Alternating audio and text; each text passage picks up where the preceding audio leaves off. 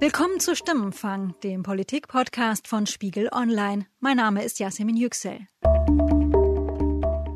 Stimmenfang wird präsentiert mit freundlicher Unterstützung der VLH, Deutschlands größtem Lohnsteuerhilfeverein. In rund 3000 Beratungsstellen bundesweit erstellt die VLH nicht nur ihre Einkommensteuererklärung, sondern übernimmt auch die Kommunikation mit dem Finanzamt, prüft ihren Steuerbescheid und legt im Zweifel Einspruch für sie ein. Weitere Informationen finden Sie unter www.vlh.de/spiegel. Ich will diese Verantwortung, die an mich herangetragen wird, jetzt gerne wahrnehmen. Es ist eine Verantwortung für unser Land. Mit meinem Amtsverzicht, auch mit dem Verzicht auf äh, eine Mitgliedschaft in der Bundesregierung, will ich dazu beitragen, dass die Personaldebatten in der SPD jetzt zum Ende kommen. Ich werde mich für den Eintritt in die Große Koalition aussprechen. Ich werde dafür werben. Meine Aufgabe ist eine dienende. Ich werde in den nächsten Wochen bis zum Parteitag dafür sorgen, dass die Geschäfte der SPD gut vorankommen.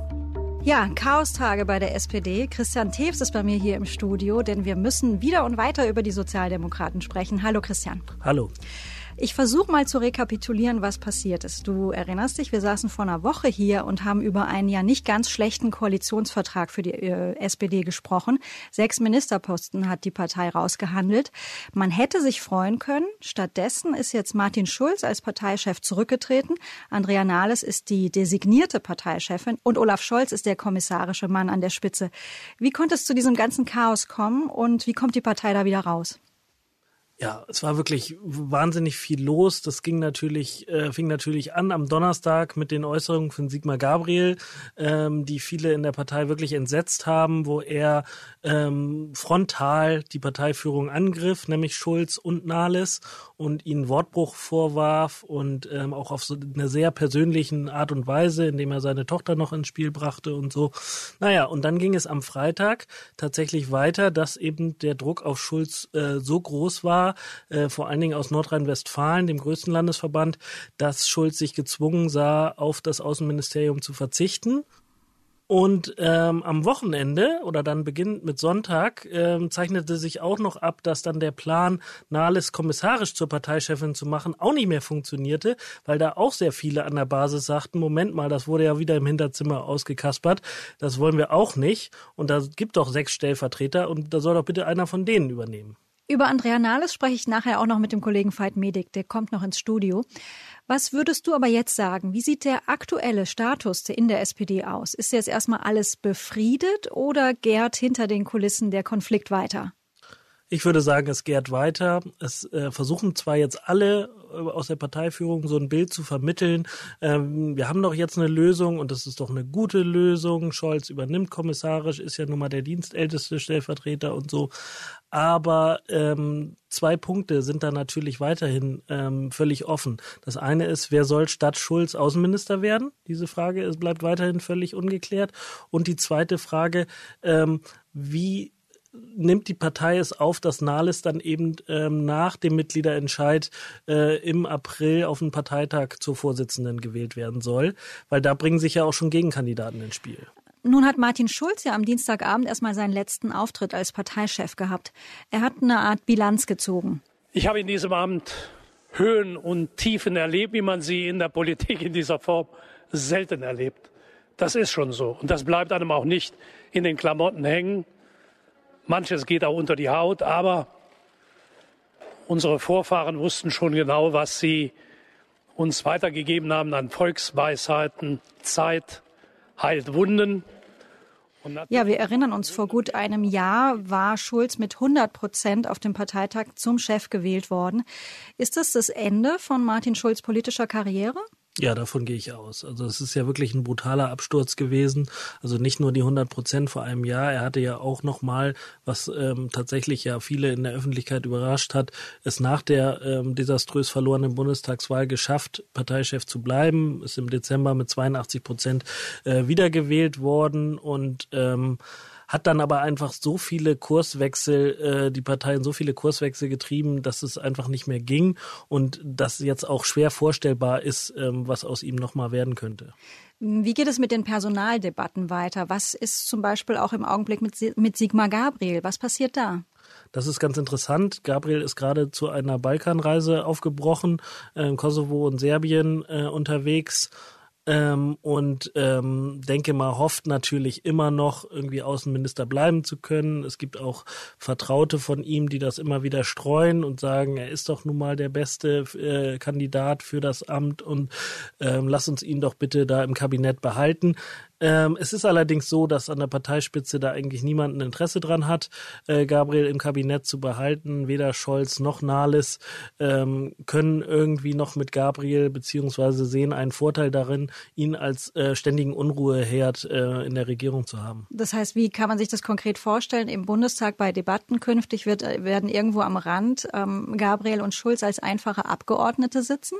Ja, das wird, also die werden sicherlich nicht zusammensitzen, sondern jeder, jeder in seiner Landesgruppe, also Gabriel bei den Niedersachsen und Schulz äh, bei NRW.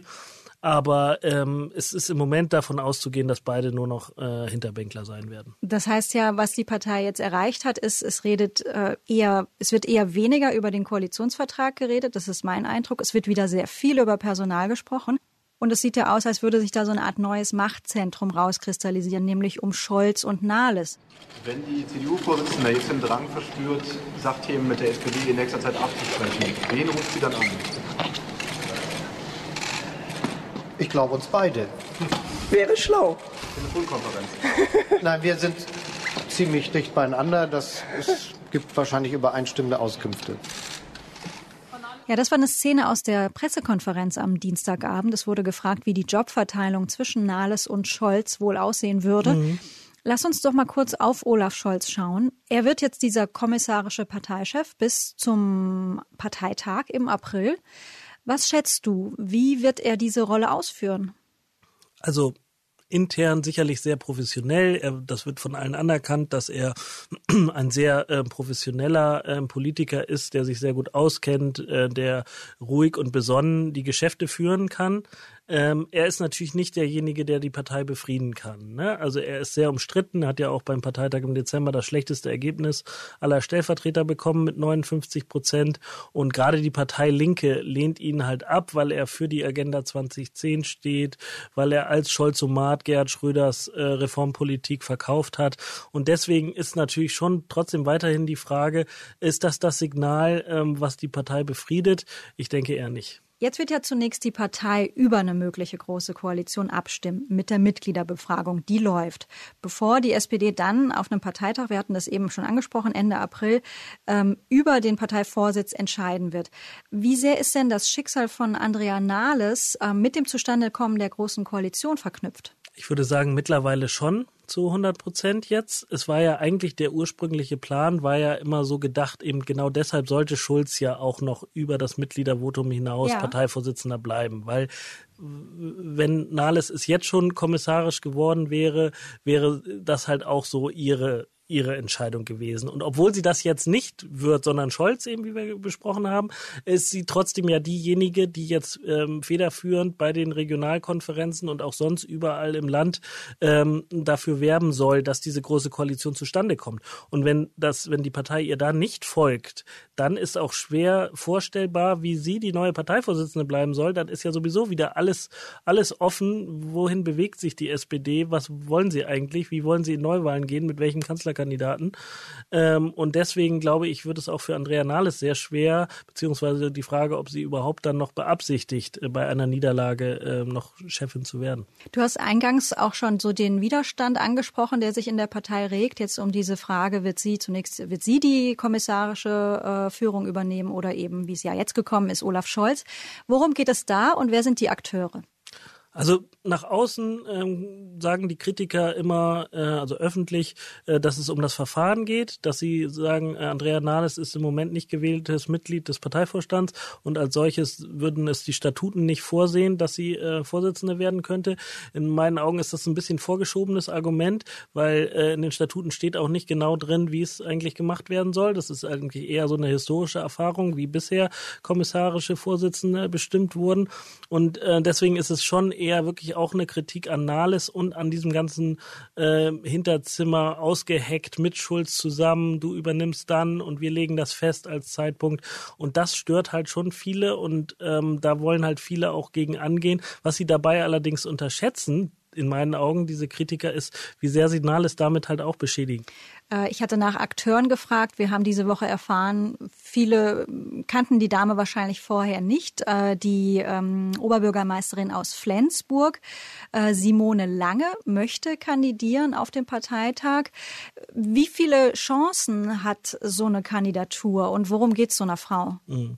Also ehrlich gesagt muss man sagen, das ist eine mutige äh, Kandidatur. Sie wird in meinen Augen relativ chancenlos bleiben, weil, ähm, wie du gesagt hast, kennt diese Frau noch niemand. Sie ist auch ähm, innerparteilich äh, nicht mal in Schleswig-Holstein äh, besonders weit oben, sag ich mal, auf der Liste.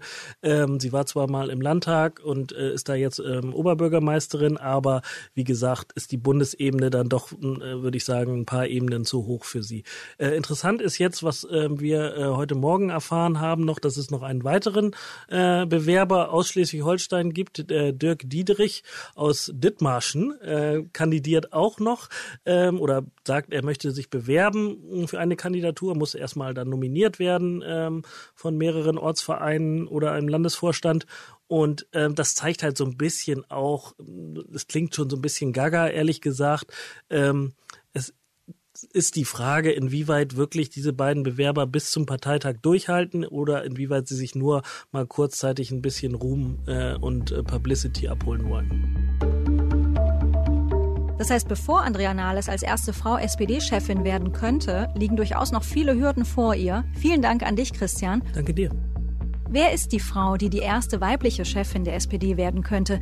Darum geht es im zweiten Teil der heutigen Episode. Mein Kollege Veit Medik hat im Herbst im Spiegel in einem Porträt über Andrea Nahles geschrieben, was sie auch tat, sie schleppt noch immer das Klischee der Nervensäge mit sich herum, die im Hintergrund Intrigen spinnt.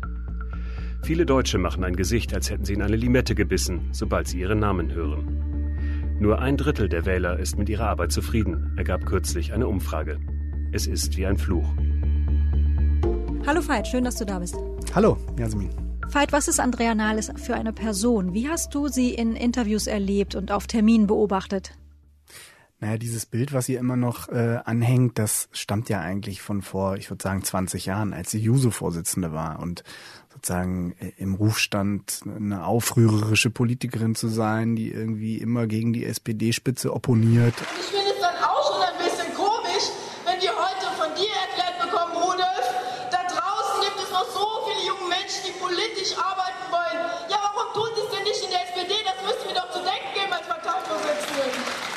Woran viele auch immer noch denken, ist, äh, dass mal Franz Müntefering als Parteivorsitzender zurückgetreten ist, weil sie als seine Generalsekretärin kandidierte gegen seinen Wunschkandidaten und ähm, das hängt ihr natürlich immer noch ein bisschen nach. Das ist in Teilen äh, auch ungerecht, würde ich sagen, weil sie sich doch stark verändert hat in den letzten Jahren. Sie ist sozusagen programmatisch auch ein Stück in die Mitte gerückt, ist nicht mehr äh, sozusagen die linke Frontfrau. Er hat sie auch von ihrer Juso-Vergangenheit ziemlich losgemacht. Ähm, und äh, sie ist auch als Politikerin sozusagen, äh, tritt sie sehr verlässlich auf inzwischen. Also sie hat äh, zum Beispiel einen guten Draht zur Kanzlerin, ja, ähm, äh, versteht sich äh, meines Wissens auch mit Volker Kauder ganz gut, dem Unionsfraktionschef. Wenn es zu dieser großen Koalition kommt, bring, trete ich in Berlin in meiner roten Lederjacke auf. Das, wird unseren Mitgliederentscheid positiv beeinflussen, da bin ich ganz sicher. Wie verlief der Weg von Andrea Nahles in der SPD? Wie ist sie dorthin gekommen, wo sie heute ist? Was waren so die zentralen Stationen? Andrea Nahles hat ja eigentlich schon fast alle wichtigen Ämter gehabt, die man überhaupt so haben kann in der SPD. Sie war Juso-Vorsitzende, sie war Generalsekretärin, stellvertretende Parteivorsitzende äh, und jetzt Fraktionsvorsitzende und Parteivorsitzende bald äh, wahrscheinlich. Äh, insofern sozusagen fällt mir gar nichts mehr ein, was sie überhaupt noch machen könnte. Ähm, aber so viel Macht, wie sie jetzt auf sich vereint, äh, das kam bisher sowieso sehr selten vor in der Partei, dass das auf eine Person äh, sich so konzentriert. Normalerweise ist die Macht verteilt auf mehrere Zentren. Aber im Moment verbindet man natürlich mit Nahles auch in der Partei die Hoffnung, dass sich sozusagen der Laden stabilisiert durch sie, ja, weil sie auch die Partei gut kennt. Macht es vielleicht Sinn, so die Hoffnung von vielen Sozialdemokraten, dass man sie sozusagen mit dem gesamten Laden beauftragt, ja, und mit der Organisation von Partei und Fraktion, auch wenn das natürlich eine Riesenaufgabe ist in dieser Krise. Martin Schulz begründet die Entscheidung für Andrea Nahles als Nachfolgerin so, sie könne austeilen und einstecken. Eine Eigenschaft von Andrea Nahles ist, dass sie sehr klar auftreten kann mit den unterschiedlichsten äh, Wortwahlen. Wir werden verhandeln, bis es quietscht auf der anderen Seite. Alles andere kann ich euch nicht versprechen. Ich würde sagen, wenn Sie mich so fragen, Andrea Nahles ist eine Person, die Hammer und Amboss zugleich sein kann. Sie kann schon einen Schlag ausführen, aber sie fängt ihn auch auf. Diese Schlagfertigkeit kam in der Vergangenheit nicht immer gut an. Veit schreibt dazu in seinem Nahles-Porträt. Nahles hat große Schwächen, aber wie kaum eine andere Politikerin muss sie auch erleben, dass es in Deutschland noch immer einen zu männlichen Blick auf die Politik gibt. Was ihr als Hysterie ausgelegt wird, gilt bei Männern als Entschlossenheit. Wo sie aufmüpfig ist, sind die Kollegen angeblich durchsetzungsstark. Teilt sie die Welt in Gut und Böse, wird das als Kaderdenken eingestuft. Bei Männern ist es Strategie. Die Jungs werden anders kommentiert, klagt sie. Mir fallen da frühere Parteivorsitzende bei uns ein, die mit solchen Eigenschaften prima durchgekommen sind. Das stimmt. Niemand hat etwa Gerhard Schröder seinen Ehrgeiz vorgeworfen. Was würdest du sagen, sind so die Eckpfeiler ähm, in ihrer Biografie? Sie ist bei den Jusos groß geworden. Da hat sie auch natürlich den äh, politischen Kampf gelernt und die Auseinandersetzung und ihre, ihre Haltung natürlich, die wurden da geprägt und die hat sie natürlich auch immer noch, auch wenn sie ein Stück in die Mitte gerückt ist.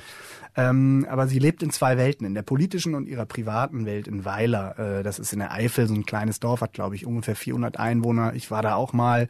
Das ist äh, wirklich ein über, überschaubares Örtchen mit ein paar Straßen und ein paar Einfamilienhäusern und da kommt sie her. Da wohnt sie auf dem Bauernhof ihres, äh, ich glaube, äh, der mal ihrem Großvater gehört hat. Ähm, und da ist sie sehr stark verwurzelt. Ihre Mutter lebt da äh, gleich in der Nähe und äh, sie reist eigentlich immer, wenn es geht, da nach Weiler zurück. Und auch jetzt gerade an Karneval äh, veranstaltet sie einmal im Jahr in Weiberfastnacht so eine Schnapsbar für den gesamten Ort. Und das ist ihr also sehr heilig. Wie heilig konnte man letzte Woche sehen, als sie einen Tag nach den Koalitionsverhandlungen äh, tatsächlich sich aufgemacht hat nach Weiler und diese Schnaps Schnapsbar durchgezogen hat. Eine Frau aus der Provinz, die jetzt eine Volkspartei retten soll. Da ziehen im Augenblick viele den Vergleich zu Angela Merkel. Merkel war 47, so alt wie Nahles heute auch, als sie als erste Frau den Vorsitz der CDU übernahm. Und so klang das damals im April 2000. Rot-Grün kann sich warm anziehen, denn jetzt geht's wieder zur Sache. Für Deutschland, für die Menschen. Dafür trete ich an und dafür bitte ich um Ihr Vertrauen. Wenn Andrea Nahles ihrer Partei einheizt, klingt das doch etwas kämpferischer. Die SPD wird gebraucht. Betschi, sage ich dazu nur. Und das wird ganz schön teuer. Betschi, sage ich dazu nur. Und das ist gut für Deutschland, sage ich dazu nur. Und darum muss es gehen. Keine Angst, sondern Selbstbewusstsein und ergebnisoffen. Dafür stehe ich und das verspreche ich. Und dafür werde ich mich einsetzen in den nächsten Wochen und bitte um euer Vertrauen. Zwei Frauen, die erst einmal sehr unterschiedlich wirken. Andrea Nahles würde, genau wie Angela Merkel vor knapp 18 Jahren, den Parteivorsitz in einer Zeit der Krise übernehmen. Gibt es noch weitere Parallelen, Veit? Ich sehe schon ein paar äh, Parallelen. Sie sind beide unheimlich fleißig. Äh, sie sind ähm, kennen sich sehr gut aus politisch in fast allen Feldern. Ähm, äh, man kann mit beiden äh, sozusagen über äh, die verrücktesten Details sprechen. Es ist, ähm, sie sind äh, politische Tiere, wenn man so will. Ja, sie leben auch für die Politik. Ähm, das merkt man, glaube ich, bei beiden. Sie haben natürlich auch einen ähnlichen Blick auf die äh, Politik im Sinne davon, dass es eine Männerdomäne ist und sie sich durchgesetzt haben. Ja, das imponiert, glaube ich, auch Nahles bei der Kanzlerin äh, dass, dass Merkel sich sozusagen in diesem ähm, ja sehr von Männern geprägten Verein Union äh, nach oben gearbeitet hat äh, und diesen Verein im Grunde genommen dominiert seit äh, seit zwölf Jahren. Ähm, und ähnlich ist es ja ihr jetzt auch äh, ergangen. Ja? Ähm, Sie haben beide sehr enge äh, Teams um sich rum, äh, viele Vertraute, äh, die ähm, sie auch schon seit Jahren begleiten. Das ist auch eine Parallele, finde ich. Die Umfelder sind sehr stabil.